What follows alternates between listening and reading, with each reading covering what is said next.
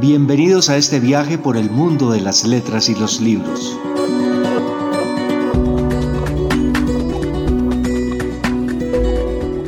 A partir de este momento comienza Ruta Literaria, un programa de rutaliteraria.com y CIC Radio.gov.co. Bienvenidos.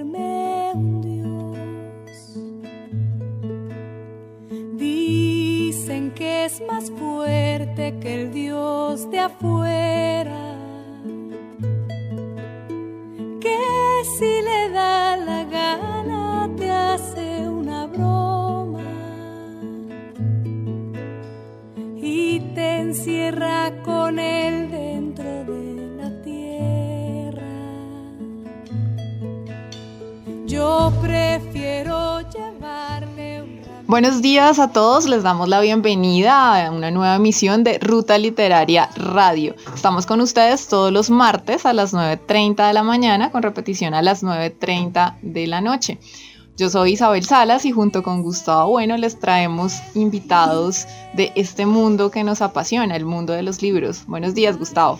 Hola Isabel, buenos días a todos nuestros oyentes que nos escuchan. Un agradecimiento muy especial como siempre a CIC Radio, la emisora del Instituto Caro y Cuervo, que nos presta este espacio para hacer Ruta Literaria Radio.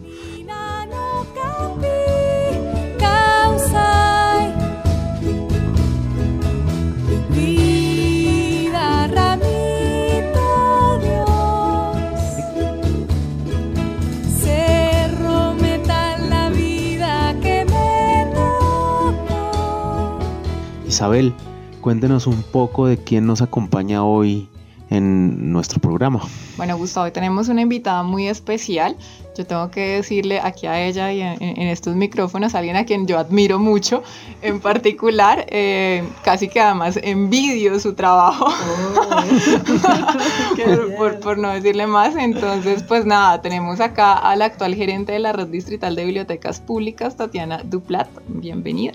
Muchísimas gracias, Isabel, muchísimas gracias, Gustavo. Qué felicidad estar aquí en la Casa de las Palabras, en el Instituto Caro y Cuervo y en este programa Ruta Literaria. Tatiana, vamos a hablar de muchas cosas, y una de nuestras curiosidades cuando empezamos como a investigarla un poco, y es que usted tiene un doctorado en historia, pues es historiadora. Estudió música, escribe, ha hecho un montón de cosas relacionadas como con el arte. Cuéntenos cómo la vida la fue acercando a este asunto de las bibliotecas públicas, porque además no es la primera vez que usted trabaja con esto, creo, sino que hace tiempo lo hace. Sí, realmente pues todo mi campo, he hecho muchísimas cosas, pero todas dentro del campo de la gestión cultural y del campo del sector cultural. Entonces, mi vida profesional empezó antes de graduarme de la universidad en el Instituto Colombiano de Cultura, Colcultura, antes de convertirse en Ministerio de Cultura, haciendo radio, en la unidad de radio, haciendo programas de historia en la unidad de radio del Ministerio de Cultura y con la UN Radio. Y este primer acercamiento a Colcultura me llevó ya al Ministerio de Cultura, se confirmó, y a la formulación de política cultural con el Plan Decenal de Cultura en su momento. Entonces esto propició dos cosas. Primero, pues recorrer el país entero y estar en relación con los gestores culturales, no importa el campo en que se tratara. Entonces, desde personas de emisoras comunitarias hasta gente de bibliotecas, gente de casas de la cultura, personas que promueven el teatro. Digamos que hay un momento en que no importa cuál es la expresión, si estás en el campo cultural y trabajas en formulación de política pública, vas a tener relación con todos ellos. Entonces, pues así entré y nunca me salí de ese campo. Bueno, Tatiana, yo digo que admiro su rol actual, porque eso tiene la misión de fomentar la lectura, la escritura, la oralidad en esta ciudad, en Bogotá. ¿Cómo se lleva a cabo una misión de tal magnitud? Cuéntenos cómo es eso. Primero que todo, un equipo inmenso de personas, somos más de 600 personas en torno a este propósito común, con una directriz de política que formula la alcaldía a través de su Secretaría de Cultura y de la Dirección de Lectura y Bibliotecas. Bibliored es un programa de la Dirección de Lectura y Bibliotecas de la Secretaría de Cultura. Como programa es operado, digamos, y es un servicio público que se presta a través de un tercero, un concesionario. En este caso, el concesionario es Funda Lectura. Entonces, si tú sumas todas estas cantidades de instancias, más una interventoría que hace que, digamos, que está haciendo un seguimiento cercano a cómo se están ejecutando los recursos, los proyectos. Entonces, esto nos suma más de 600 personas vinculadas a propósito de promover la lectura, la escritura y la oralidad en el marco del plan Leer es Volar, nuestro plan de guía, nuestro faro, ¿no? Tatiana, yéndonos un poco al pasado, antes de empezar la entrevista estábamos hablando que estábamos volviendo al pasado, porque por aquí se encontró con Isabel, que es del pasado, y con Andrés Ospina, que estuvo en nuestro programa anterior, que también es del pasado. Cuéntenos un poco cómo fue su acercamiento a los libros, como cuando era niña. En su casa había muchos libros, o usted iba mucho a las bibliotecas. ¿Cómo fue ese? En la casa, yo sí creo que eso es fundamentalmente... Es una suerte crecer en casas donde es valorada la lectura y los libros y la cultura en general. Entonces está demostrado que así como se repiten ciertos patrones, por ejemplo, las madres adolescentes tienden a repetir el patrón. Si sus madres fueron madres adolescentes, sus hijas probablemente serán madres adolescentes. Así como se dice eso en tono de preocupación, pues yo digo también en tono de alegría que las personas que crecimos en entornos rodeados de libros, estamos como blindados para la vida y nuestros hijos y nuestros nietos de alguna manera. ¿Y cuáles eran los libros de esa biblioteca primaria? La primaria, bueno, siempre fue una biblioteca inmensa. Mis papás son médicos, mi papá era médico ortopedista, cirujano y violinista, tocaba el violín. Bueno, y mi mamá, música, me imagino que también por ahí la influencia de usted. Siempre, sí. Y mi mamá nutricionista y dietista y una gran apasionada de la literatura y de la poesía. Entonces, pues esos eran los libros que había en la casa. Había libros muy especializados en medicina, por supuesto, y en nutrición, pero una gran colección de literatura y una... enciclopedias, recuerden que antes no teníamos esta facilidad de acceso, pero en mi casa no solo había la enciclopedia, había las enciclopedias y los diccionarios. Esto a mí me parece muy bonito resaltarlo aquí, en este espacio, porque a nadie se le va a ocurrir que es divertido tener un diccionario, pero sí tener la enciclopedia de la luz sí era divertido. No era, y más en pasearse por la enciclopedia de los niños, que era una enciclopedia con la que una generación entera de colombianos creció. Además que a mí me tocó la enciclopedia pagada a cuotas también, ¿no? Claro, el círculo de lectores, que venía o por fascículos o por tomos, ¿no? O la espasa era la otra. Sí. Que de hecho los padres de uno hacían un sacrificio para tenerle esas y eso no era barato. Sí. No, para nada, era y no es que, pues claro, mi casa de profesionales y todo, pero la importancia de los libros era tal que usted siempre va a sacar un presupuesto para comprarle al círculo de lectores, muchas veces llegaba. Pero miren, el diccionario de la Real Academia es clásico, como de tapa como de corcho, digamos, que se diría. Ese libro ocupa aún un lugar muy importante en la biblioteca de mi mamá, muy importante. Y luego yo compré una versión actualizada, revisada, que ya venía en 12 tomos blanquitos. Es el diccionario, pero ya dividido. Sí. Y sigue ocupando un lugar muy importante en mi casa. Y yo a veces, para mostrarle a mis hijas, lo saco y les muestro cómo es que... Cómo se usa el diccionario además, ¿no? Pero además, mira que mi sobrino Nicolás, cuando era chiquito, ahora es un viejo grande de 18 años, pero cuando era chiquito, 5 años, 6 años, tuvo necesidad de hacer una tarea, estaba donde mi mamá, y se fue la luz. Entonces el niño dijo, ay, no podemos hacer la tarea. No podía entrar a internet, y mamá le dijo, no te preocupes, yo te voy a mostrar cómo se hace. Fueron a la biblioteca y mi mamá sacó la enciclopedia y le buscó. Me ayudó a buscar y el niño era sorprendido. No lo puedo creer, mi hermano. Y llegó yo y me dice, tía, mira, mi abuela tiene un internet impreso allá abajo. Creo que es la mejor definición de un internet impreso. Increíble. Sí. Bueno, Tatiana, ¿cuál fue ese o esos primeros libros, además del diccionario, el que ya hemos hablado, que la marcaron a usted, digamos, en su vida de lectora?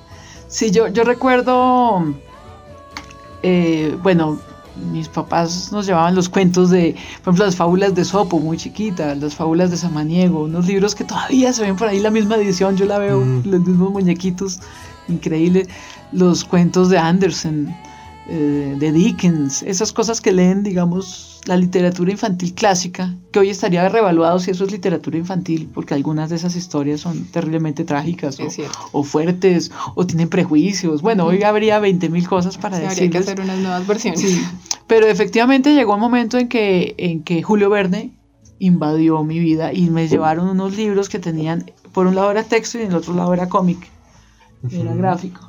Y entonces Viaje al Centro de la Tierra y todas estas cosas de la literatura fantástica. Moby Dick, recuerdo también, más grande. Pero la primera novela de grandes que yo leí, digamos, de personas, era una novela que era como un bestseller de Frederick Forsyth, que se llamaba El Chacal, si no estoy mal. El Chacal. Eran estos libros que se vendieron masivamente, era como, pues, más que literatura, probablemente cine llevado, o sea, esa era una cosa muy cinematográfica. Las letras. Y ya ahí arranqué, yo no paré de leer.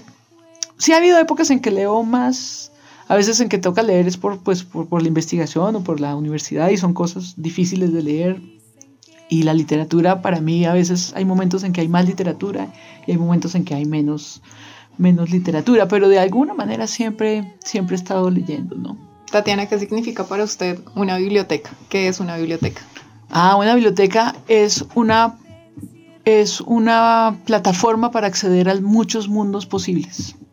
Bien sea que sea una biblioteca, una estantería donde hay muchos libros, o una gran biblioteca donde, como las que gestionamos nosotros, que son estos centros de conocimiento, pero lo que son, sobre todo, son puertas de acceso al mundo, a los mundos reales y a los mundos fantásticos, a todos los mundos. Y me gusta decirlo en plural porque eso es lo que tiene de bello la biblioteca, que todas las posibilidades caben, todos los temas caben. Es de por sí un espacio de libertad y de reconocimiento de la diferencia. Yo a veces me pongo a ver en el estante de cualquiera de nuestras bibliotecas, madre, los autores que están uno al lado del otro, ¿no? Si se hubieran conocido, de pronto no se lo hubieran llevado bien, de un lado del otro, de un tema. Como dialoga el uno con el otro. Sí, además, y están ahí todos junticos, y para el lector está el uno al lado del otro, el del marxismo al lado del liberalismo económico, el del teatro al lado del tatuaje, eso me encanta, ver las estanterías e imaginar las personas que había detrás de cada libro, y de las épocas en que son, ¿no? Está el señor del siglo XIX al lado del adolescente que acaba de publicar el libro más vendido por YouTube, y están ahí, juntos. Entonces yo creo que la biblioteca, más que una metáfora, es literalmente una puerta de acceso a los mundos imaginarios y reales. Bueno, Isabel, ¿qué canción nos trajo para hoy para acompañar esta entrevista a Tatiana Duplat? Bueno, Gustavo, yo les traje una canción que estoy segura que le gusta a Tatiana. Les traje una canción de otra de esas mujeres a las que admiro muchísimo, la gran Marta Gómez. Sí. Entonces vamos a escuchar Ritualitos. Qué belleza de canción, ¿no? Ritualitos que tiene uno. Que tiene uno para vivir. No, nos ponemos a cantar acá, escuchemos.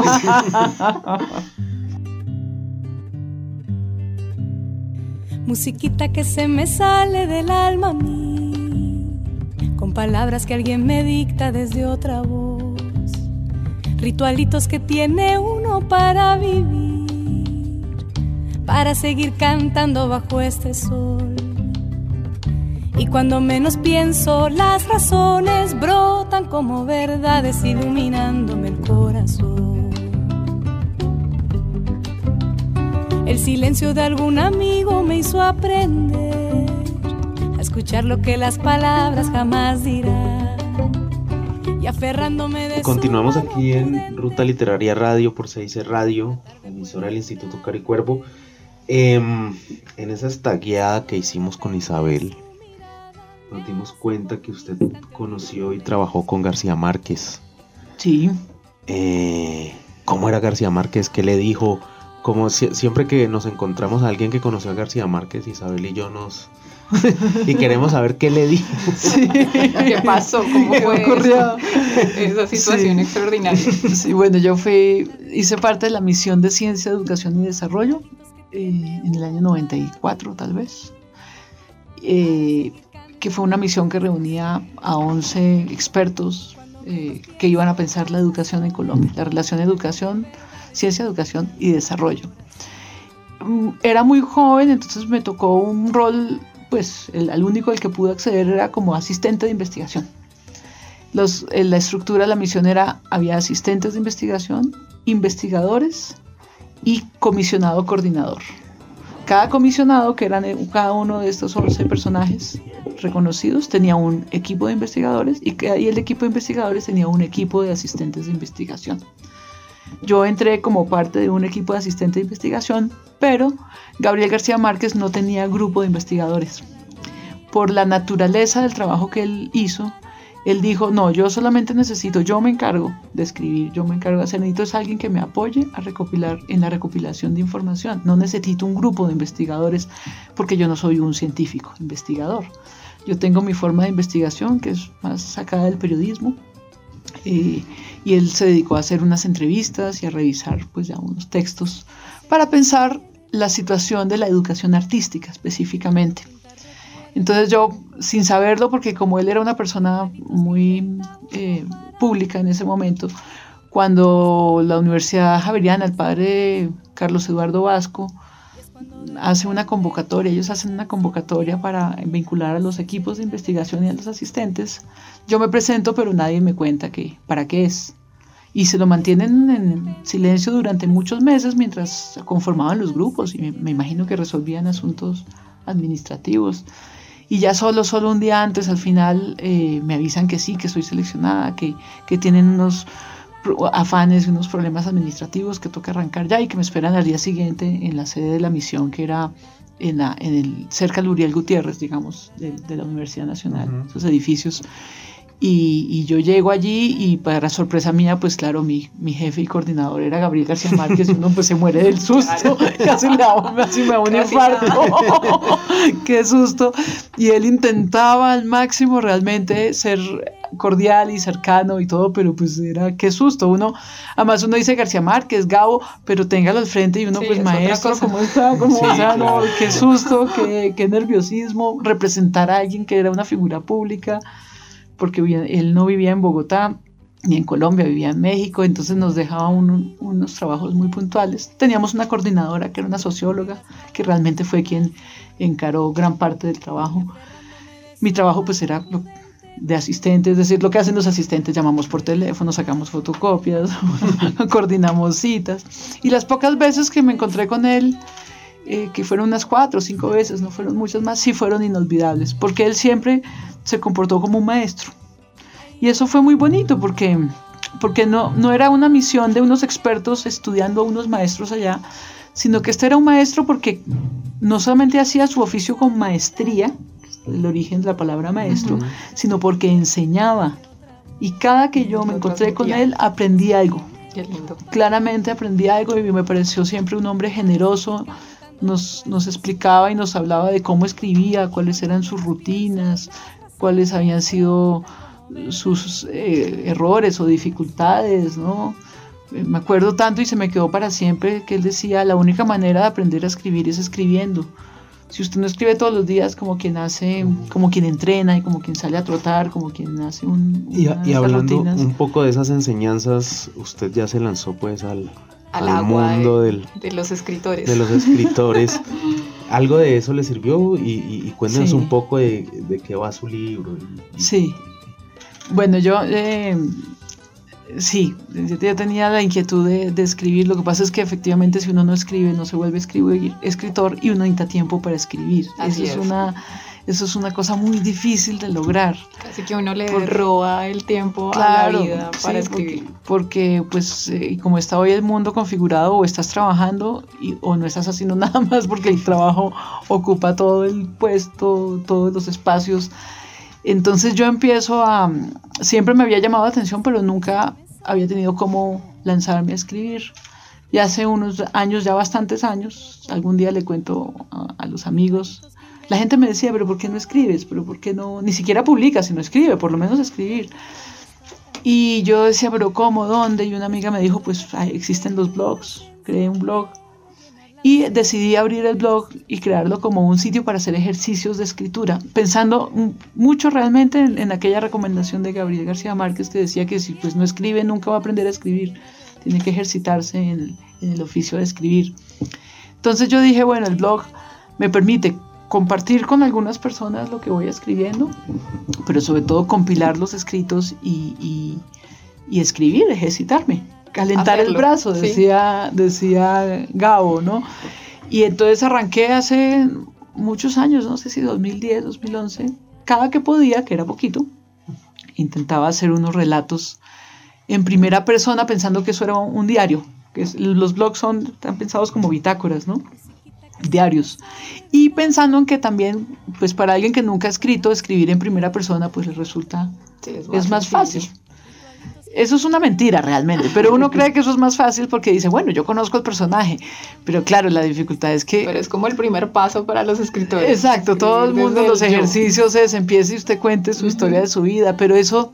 Lo que te quiero decir es que eso se agota, porque por muy interesante que sea la vida de uno, pues nunca va a encontrar tantos temas para poder escribir y hacer una obra o desarrollar algo, ¿no? Por muchas cosas que le pasen a uno, nunca se comparará con las de un otro o las de un personaje de ficción. Entonces, pues empecé a hacer esos ejercicios. Por suerte, mi trabajo me permitía como sacar temas, pero se me fue haciendo también como, o sea, se me agotó. Yo decía, bueno, ya esto ya lo hago, ya lo sé hacer, pero esto no me va a llevar a... De ahí a ser uno escritor, pues ahí hay un camino todavía muy largo, ¿no? Bueno, Tatiana, ¿y usted qué nos trajo para leer a nuestros oyentes? Bueno, este es un texto que escribí ahora, desde que dije, bueno, voy a hacer esto más en serio, pues me hago parte del taller distrital de crónica. Son los talleres que ofrece IDARTES a la gente en Bogotá. Yo lo hice hace un par de años con Andrea Salgado. Eso se hace una convocatoria, se presentan cientos de personas, se conforman unos grupos como unos 40 asistentes por taller, y hay taller de crónica, de cuento, de novela, de muchos géneros. Ahora hay uno de narrativas gráficas. ¿Este es el taller que usted va a dictar, Gustavo? Yo voy a dictar el taller local de San Cristóbal, que a propósito, inscripciones abiertas hasta el 2 de julio. Creo que lo abrieron, ¿lo ampliaron o no? Hasta el 2 de julio. Ah, lo ampliaron hasta el 2. Para que se inscriban, por favor, que uno de los talleres los va a dictar acá nuestro compañero de micrófonos, Gustavo.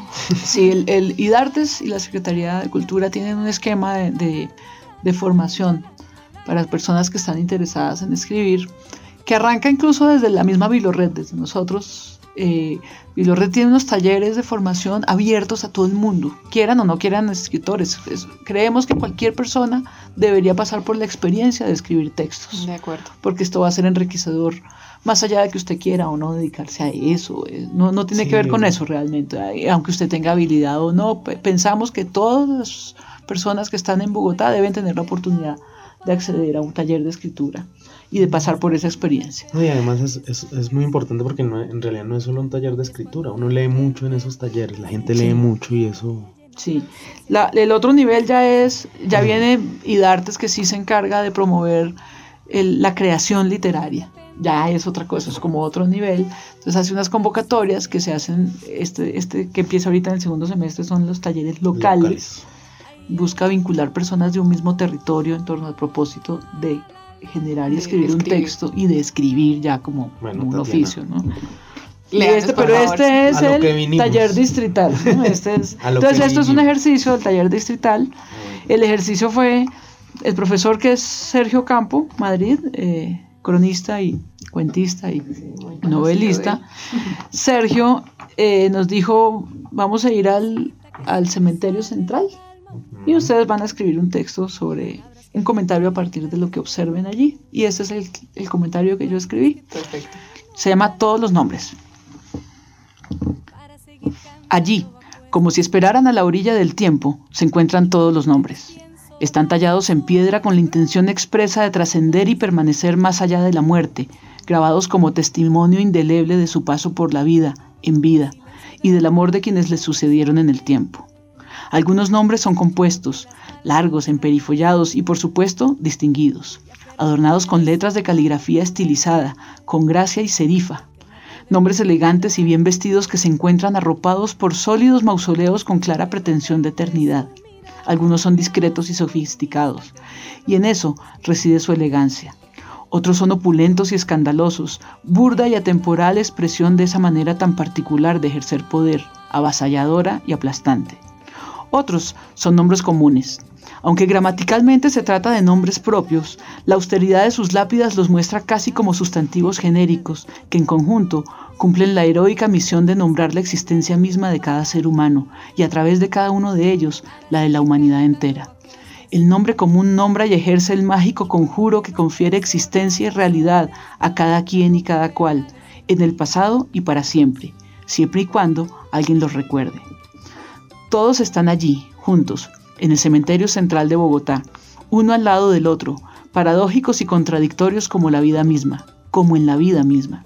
Cuánta vanidad, cuánta pretensión, cuánta desigualdad perpetuada en un solo lugar, y a la vez, cuánta humanidad y cuánta solidaridad en gestos de amor casi imperceptibles, una flor, una foto, una leyenda, una simple palabra. Señales sutiles que mandan mensajes poderosos y vinculan a los que se quieren a través de los tiempos y a pesar de las ausencias. Son los hilos del recuerdo que tejen y entretejen esa malla inmensa y colorida que es la memoria colectiva. Esa red que vincula en una misma realidad a los que se quieren, vivos y muertos, con los que no se conocen porque no han compartido el tiempo y el espacio. Cada nombre y el recuerdo que lo habita lleva en sí mismo a los demás, los del pasado y los del futuro. Se trata de una bellísima expresión de solidaridad entre las generaciones, más allá de lo que cada quien es o fue, más allá de la muerte. Cada nombre es, a la vez, todos los nombres en todos los tiempos. Qué bello, Tatiana. Muy, muy bello. Muchas gracias por compartirlo en estos micrófonos.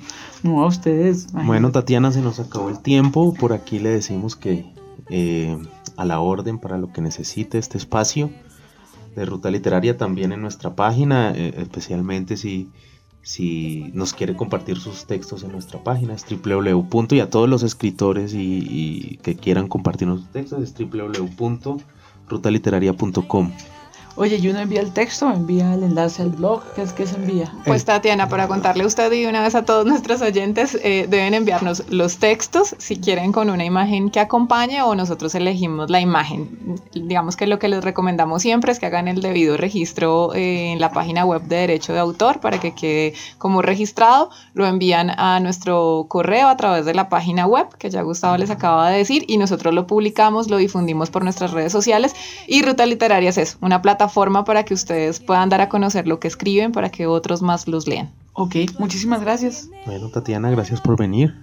Muchas gracias, Gustavo, muchas gracias, Tatiana, a nuestros oyentes por escucharnos. Nos escuchamos el próximo martes a las 9:30 a.m. con repetición a las 9:30 de la noche. Chao.